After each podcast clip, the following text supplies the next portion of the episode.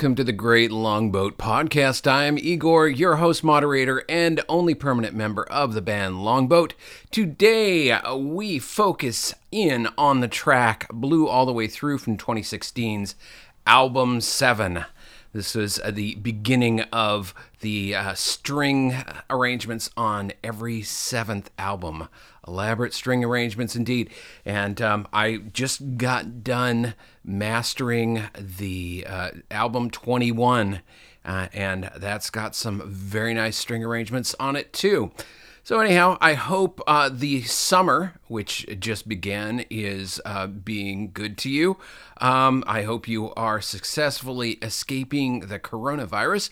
I went in, uh, my, my lovely wife and I uh, last week went in and got tested. And I have to tell you that having a swab stuck up both nostrils is like 10 seconds of the most uncomfortable uh, experience that you could possibly imagine. But the the good news is that it came back negative. So it's always great to think negative in this. Uh, I knew that thinking negative would come on, come to pay off one of these days. And there you have it. Well, uh, what can we say about this tune? I, I, I wanted to write. I always want to have uh, to depart from what I have done before. And album seven was a departure from Kill the Music, which was an epic 49 track double album about the life of a musician in these in this crazy century. And uh, and I just wanted to have an album of songs and I wanted these songs to have strings in them because here I was going along and writing songs thinking oh you know this would this would sound really nice with a string arrangement in it but then I would have to pay for a full session of strings for these guys to come in and they would only play on two songs. So I thought it was more economically feasible and and it would make more sense to have to compile tunes for strings, st- string arrangements, if you will, and and then have and then record them say one time every 7 albums. And uh, at that time, you know, uh, when when I was doing this, I'd uh, had recorded six albums in uh, what is it, uh, um, five years. So it was. I started in 2011, and then this was the first album of 2016, and I had five uh, five albums already. Or actually, sorry, six albums already done because it's album seven, and um, and so I did that. I've got uh, there are 13 tracks on this, and there are 11 string arrangements. I you know I didn't I I wasn't really striving for consistency. I just wanted uh, plurality and a majority of the songs to have string arrangements in them, and then of course. Seven albums later, album 14, I had uh, I had string arrangements, but I had extended the the orchestra in some places. In other places, it was it was the same number as this. This was only just four violins and occasionally a viola too. And um, now, um, and and having recorded album twenty one, that ensemble was the same size from start to finish. There are twelve tunes on it, eleven uh, 11 string arrangements, and the the ensemble size is, of course, uh, three first violins, two seconds, viola, and two cellos. So eight eight um, piece string orchestra, and of course the the trick that you use there, if you want a large sounding arrangement, is you just multi-track them. You just record them two or three times, and presto, instant orchestra, just about. And of course, um, my advice if you are into writing string arrangements for pop songs is to hire the best string players. If you hire people who have uncertain intonation and um, can't read music very well, uh, you will find yourself tearing out your hair. Um, I was lucky enough to work with uh, a number of folks from Seattle Symphony Orchestra, the Ballet Orchestra, and um, numerous orchestras around town, and I and I I worked with them on my second album. I hired them as a string quartet, and I've kind of expanded out. So we've doubled the string quartet. We have eight people now, and um, yeah. So the, the album 21 is mastered. Of course, album 14 has been done since uh, last year. That, that was recorded last year, and uh, and album seven was the first of three albums in 2016. And like I said, I was trying to depart from from Kill the Music. I just wanted songs, and Kill the Music did not do very well. It was a I, I didn't really realize that when uh, program directors see a double album, they they pretty much say no, no, uh, let's not preview that. If they see something with nine tracks on it, it's like, oh yeah, okay, this is bite size. If they see something with forty nine tracks on it, yeah, they're they're they're not overly keen to to preview it because it's just going to take a lot of time. So, as as a consequence, it didn't get previewed, so it didn't get very good airplay. And since I had no PR to back it up to, you know, to try to sell it to magazines, it, you know, it died an ignoble death, just like every other thing that I've released.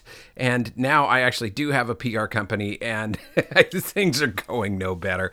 Um, I, I I will get into it one of these days, uh, but the the campaign goes on, and I'm just I'm sort of completely bewildered by um, how it's it's almost like having no PR at all. Um, and so, but anyhow, I. getting back to why I wanted this to be a departure. I just want I wanted to do songs, I wanted to do pretty songs, I wanted to do kind of sad songs. And and I didn't you know, it's it's it's what is appropriate for a for as what how do you use strings on 11 out of 13 tunes?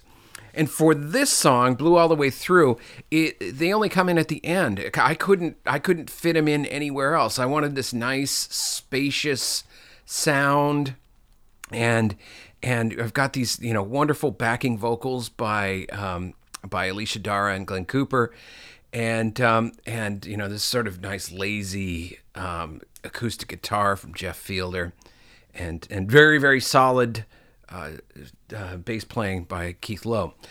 And so, yeah, I, I just I wanted a nice, pretty tune. There's, there is no deeper meaning in the lyrics other than it just kind of I, I just talk about colors and you know it's blue all the way through and it makes the the chorus uh, which I start out with it might sound a little odd, and that's because it's in 6 4. It goes into 4 on the. Um, uh, on the verses and on the instrumental breaks, but uh, you are totally in six four in on the choruses, and so that's that's why there there was a, a, a bit of confusion among some of the players that they didn't quite know how to approach that, and uh, it was cleared up almost immediately.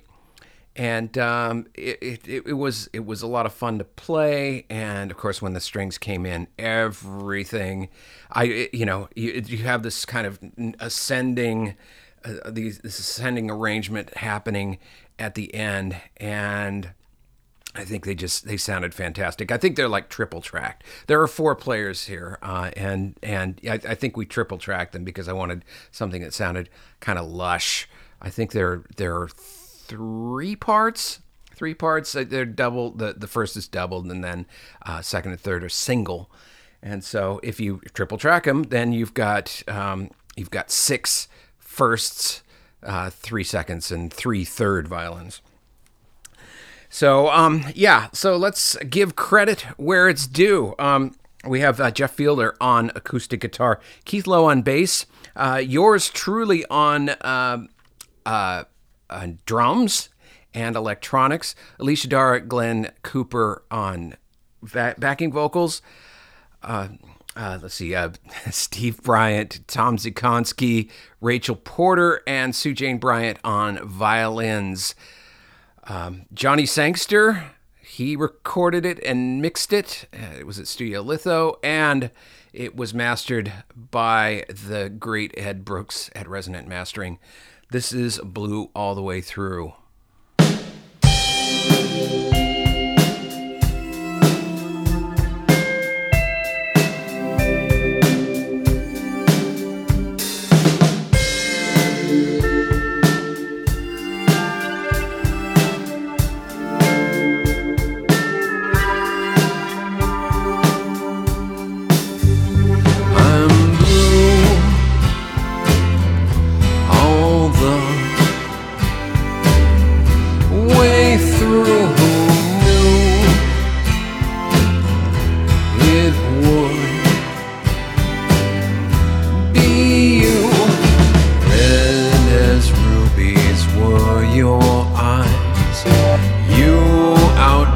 Most all the guys.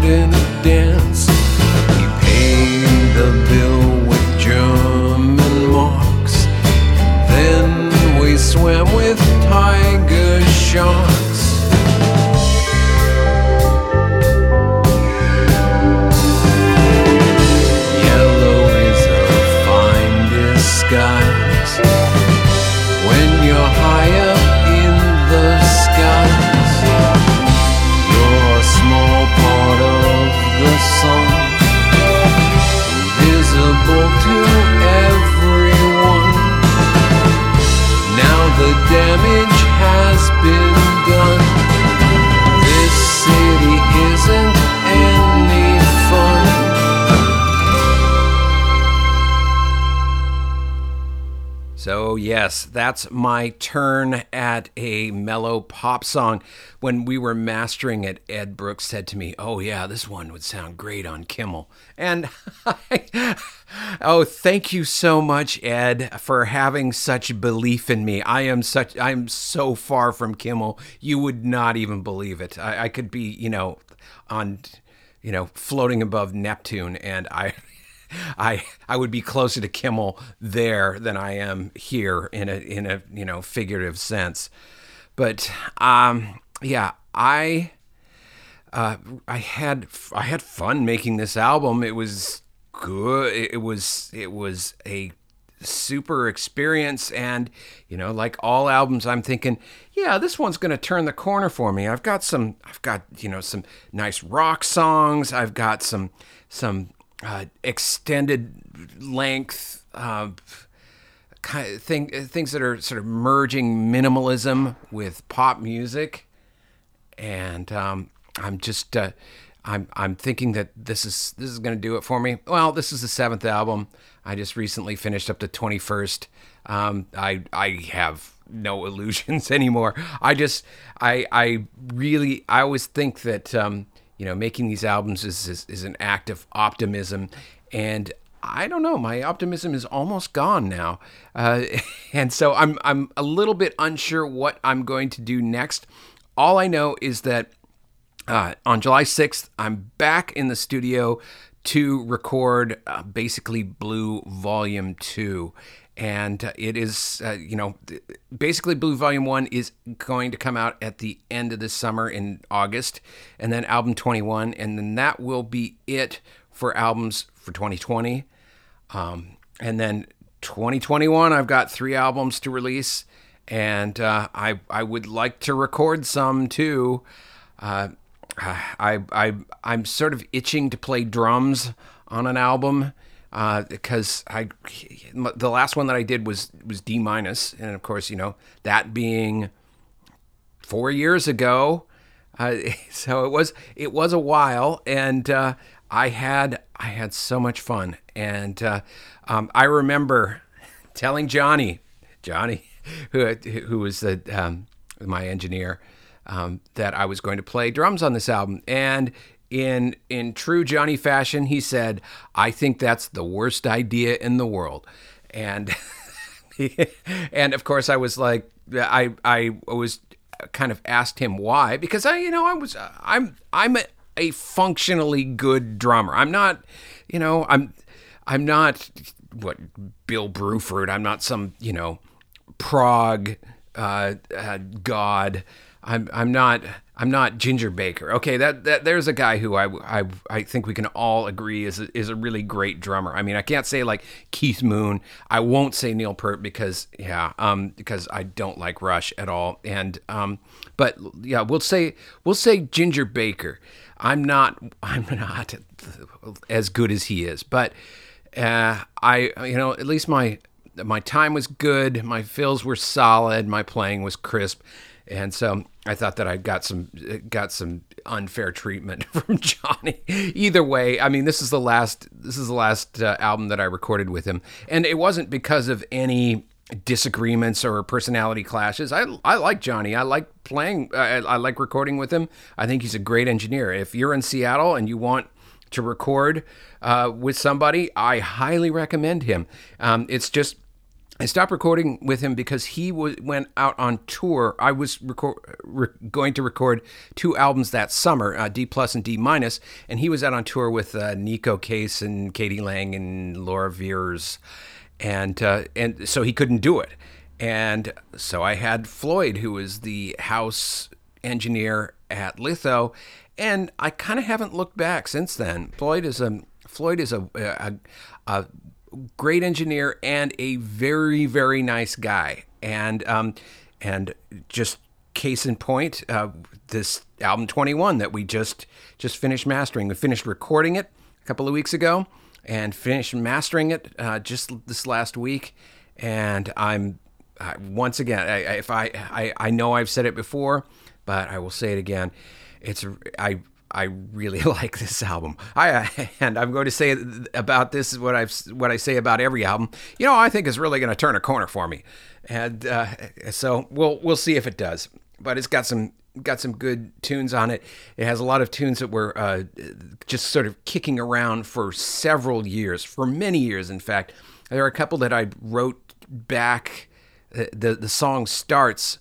I I wrote the, these song beginnings um, before I even recorded my first album. So some of these go back to like 2010, and they just I would revisit them and add to them and revisit them and add to them and forget about them and come back and and it's nice. There are two examples of this on album 21 of uh, the Wilderness Years and Richard Harris. And those things, eh, they have been knocking around forever. But if a song wants to be a song badly enough, it will be a song. And, and I, I admire their tenacity. That they, they have all, they've, they've kept in my, kept on the, uh, themselves on the horizon long enough for me to, uh, to figure out a place for them and uh, and it's almost like I I you know they they sort of willed themselves into being and had nothing to do with what I did. But anyhow, um, well, there's that is blue all the way through. Um, if you have any questions, any comments, you can uh, email me at uh, longboatpodcast, all one word, at gmail.com. To stream Longboat's discography, you can go to uh, Bandcamp and it's uh, longboat.bandcamp.com. You'll get everything you can stream for free. Have at it, knock yourself out. So that's this week's episode. And as I always say, if you don't like this tune, I have others. You will be hearing from me again. Thanks. Bye.